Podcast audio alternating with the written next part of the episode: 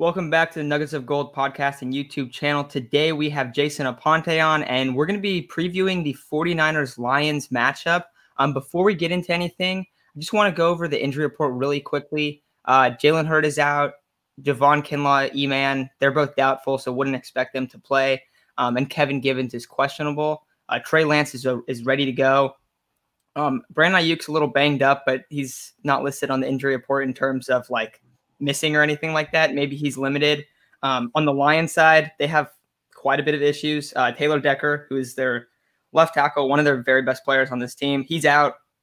And then at defensive end, they have Michael Brockers um, and Nick Williams, and I think another guy out. And then AJ Parker, who's one of their corners, is also, or sorry, all those guys are questionable. And that, and then AJ Parker's questionable as well. So a lot of guys kind of up in there for the Lions, and they're going to be missing Taylor Decker, which is a huge loss for them. Um, but Jason, going into to week one, what's your thoughts on this on this matchup and really just on the 49ers in, in general?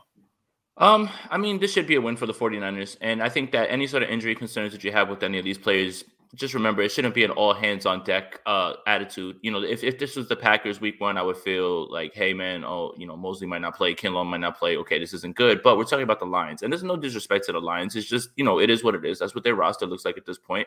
We uh if what if what the 49ers are what we believe them to be, then this should be a win. Now, again, you know, the only concerns that I have is this history of Kyle Shanahan teams coming out a little bit flat and a little bit, you know, not sharp. So, and and I want to like, you know, talk a little bit more about that because when I sent out a tweet, people are just assuming that I'm saying that the sky is falling and that they're going to lose in week one. No, and and there's a way to talk about it. Like, you could be sharp and lose, you could not be sharp and win. And if I point to the the Bucks, right? The Bucks won a game on Thursday. They weren't exactly sharp, right? Like they, they had a bunch of turnovers, but they won the game. So win loss doesn't tell you whether the team was sharp. So I feel like what the 49ers need to do right now in this game is come out fast and you know and put this game away pretty early. I you know I don't want this team hanging around. It should never be anything that's really close. Like I point to 2019 against the Bucks. Uh, two pick sixes um, from Jameis Winston. That last pick six from Ahkello Witherspoon actually really put the game away. That game was in question the entire game. You don't want that. You know, there was plenty of penalties, touchdowns called back in that game. Then you point to 2020, and the 49ers just came out and they were flat all around. And this is and and the other two years, you can probably put that to hey, the roster wasn't that good.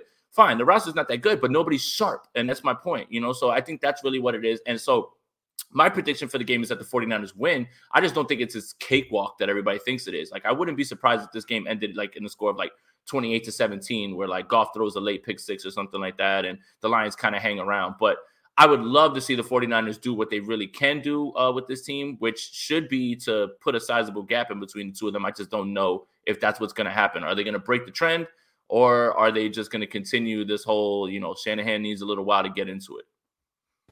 I think I think that's a really good point. Um, I think we would all agree the Niners should cover. I think the line is seven and a half, eight and a half. I've seen a couple different things. Um, Niners are better than this Lions team, but I think that you bring up a really good point about starting slow. Um, and if if the run game isn't running as as as smoothly as we expect it to, I don't really have a ton of faith in in Jimmy to lead us down with with touchdown drives right down um, starting the game. So I think it'll be pretty interesting, but I still expect us to cover something like 31 21 or something like that. Um, maybe they have a late touchdown, maybe we have a late touchdown, but I think it's a good point that it's going to be more more competitive at least early um, than than we expect it to be. Yeah, I don't know. So, uh, like, if you you brought up like you look at the Lions roster, it's not it's not very impressive. Um, and I mean, they've definitely they've definitely lost a lot of guys from just last season when they also you know weren't some like great roster or anything. But if you start looking at the defense, their defense is not really put together. I would probably say that the part I'd be most concerned about is the 49ers offense coming out flat, just because we've seen that they've come out flat. I'm like, I'm especially looking back uh, last year, looking back at the Vikings game when Jimmy started his like, you know, first season um, and they looked bad in that Vikings game last year against the Cardinals. They did not look good. It looked pretty flat. I will say they should still be able to get it done. Um, I'm very confident defensively for the Niners. Like I, I would find it hard. Like I think you and you just said 31-21. I would be I'd find it really hard if the Lions were able to put up three touchdowns on offense. Like that would be a little, not maybe a red flag, but it, it would be a little bit concerning for me just because if they won 17 to 3, I think that makes more sense than like a higher scored scoring game. Um, the Lions offense is not built to to beat this 49ers defense at all. Jared Goff, we've seen how bad he's played against the the Niners. Their offensive line is not, I wouldn't say in shambles, but they're missing Taylor Decker, so it makes it a lot tougher. Penei Sewell is going to be on an island against Nick Bosa. And yes, he's Penei Sewell, this marquee guy coming out. He didn't play college football last year, and he has struggled really bad in preseason. So, not to say that like he's going to have a bad career or anything like that, but he absolutely has his work cut out for him week one. Like this is like this is one of the hardest matchups you can have being on an island against the pass rusher. Not to mention like Nick Bosa wants to come out and absolutely dominate this year. Like it's been pretty clear. Like if you hear him talk, he is fired up. His all of his recovery, like his recoveries have gone really well. His athletic measurables have pretty much all increased since before his knee injury. Like he is coming out ready to go. Um, the 49ers don't have a ton of injuries, nothing like super concerning. I think the cornerback two slot, you could you could look at that as being a little bit concerning, but I mean, the Lions, their second receiver, if because I think Amon St. Brown is more of a, a slot guy, uh, but Quintez Cephus, Kalif Raymond out behind Ty- Tyrell Williams, like that's not anything super impressive. And you look at okay, well, where's where's the like the the Lions' best positional spots? Tight end is probably one of them. Tight end and tackle, but they're missing one of their tackles. And T.J. Hockenson is probably their best weapon, and he's going up against the best coverage linebacker in the league. Uh, so that's where it just it doesn't really work out that well for them. I think the 49ers are going to be able to generate both interior pressure and pressure on the outside. Um, and if that happens to Jared Goff, we've seen that Jared Goff kind of crumbles in those spots. So I think it's a tough matchup for them. Do I think that the 49ers offense is just going to go out there and dominate them? No, I don't. But if they get the run game going, if it's one of those, oh, Raheem Mostert took it 80 yards to the house and then the Niners busted out six yards per carry after that, like it could look like that. And if it looks like that, it's going to be over right away. But if it doesn't, they might have to rely on their defense a little bit more, which honestly, I'm fine with. I mean, you keep putting this defense in, in crunch time spots, you know, difficult situations where they have to come out on top. We saw in 2019 that made this defense really good come the end of the season where they were ready for anything. Like they really were. And so I think that that kind of, I think that's probably a better way to, I guess, improve this team if it's not like just a blowout and over in the second quarter and you have to have some big time defensive moments um, in the third quarter, in the fourth quarter, whatever that is. So, I mean, that'd be, and also that's a lot more fun to watch too. I mean, it, it's not exactly fun to watch when it's, it's 31 to three and it's, it's over. Um, but I do think that we could see a, a little bit of struggles on the offensive side, uh, especially in the red zone, because we've seen that the Niners are, I, at least I think so. I think that they're going to use Trey Lance a lot more inside the 20s than from the 20 to the 20 because we've seen Jimmy's Jimmy does well 20 to 20. He does well in the middle of the field. But when they get into the red zone, that's where almost all of like his really bad moments have come. They don't necessarily punch it in as much as you would like them to. So I think that might still be an issue because I don't expect to see Trey Lance really at all in this game. I think the first time we're going to really see Trey Lance in this like potential two quarterbackish system, even though I think it'll be like every few drives. I don't think we'll see that until week three against the Packers, just because I don't think you want to show that against the Eagles or against the, the Lions. Um, but if, if it's crunch time, it's late in the game, we might see a little bit of Trey Lance. Um, or if it's a blowout, I mean, he might get to, to play some. But that's where I'm at on this team. Um, Jason, you were talking about corner. Um, what were kind of your? Are you concerned about the corner spot? Well, I have been since the season, you know, since the off season, right? Like I, I think it was the last time that I was on your show, right? I wanted AJ Bouye. I wanted Steven Nelson. I wanted uh, another NFL caliber starting cornerback, not a guy that's a lockdown guy. Again, I'm, I'm big on track record. So they drafted Demo, they drafted Ambry Thomas. So you think, okay, they're addressing the position. When I was at camp, Ambry Thomas struggled. Um, everybody kind of saw that. Um, and Demo actually kind of stepped up. But what I was going to say is, is the person that was running with the ones when uh, Emmanuel Moseley was out was good old Dontae Johnson, who will always find his way on this roster. So wouldn't be surprised if you get a little dose of Dontae Johnson this week. Um, and you know, and, and this is the perfect week for it, right? You know, um, no reason to push Emmanuel Moseley out there if, if not, you know, need be. This is a bigger game against a higher profile, maybe a divisional playoff a team or playoff team or something like that, okay, I can see you trying to push the issue with that. But they can get by with Dontae Johnson. You know, the, the, the fan base likes to to you know take shots at Dontae Johnson because he finds his way on his roster. He's not as bad as people make it seem. You know, again, the uh the the Eagles game where he, he you know uh he gave up that touchdown, he was in perfect position. It was a beautiful throw by Carson Wentz, and he tore his groin on the play. Like I like the guy like did everything he could. Like Carson Wentz wouldn't have been able to walk that ball over to him and handed it to him better than he threw it that one time. And now Carson Wentz is on another team, and Travis Fulgham's not even on a roster at this point. I think he's on somebody's practice squad. So that's just kind of how it went. Everybody likes to take shots at him, but I don't really think it's a big problem. But my concern comes in in those the other games, like with the Packers, right?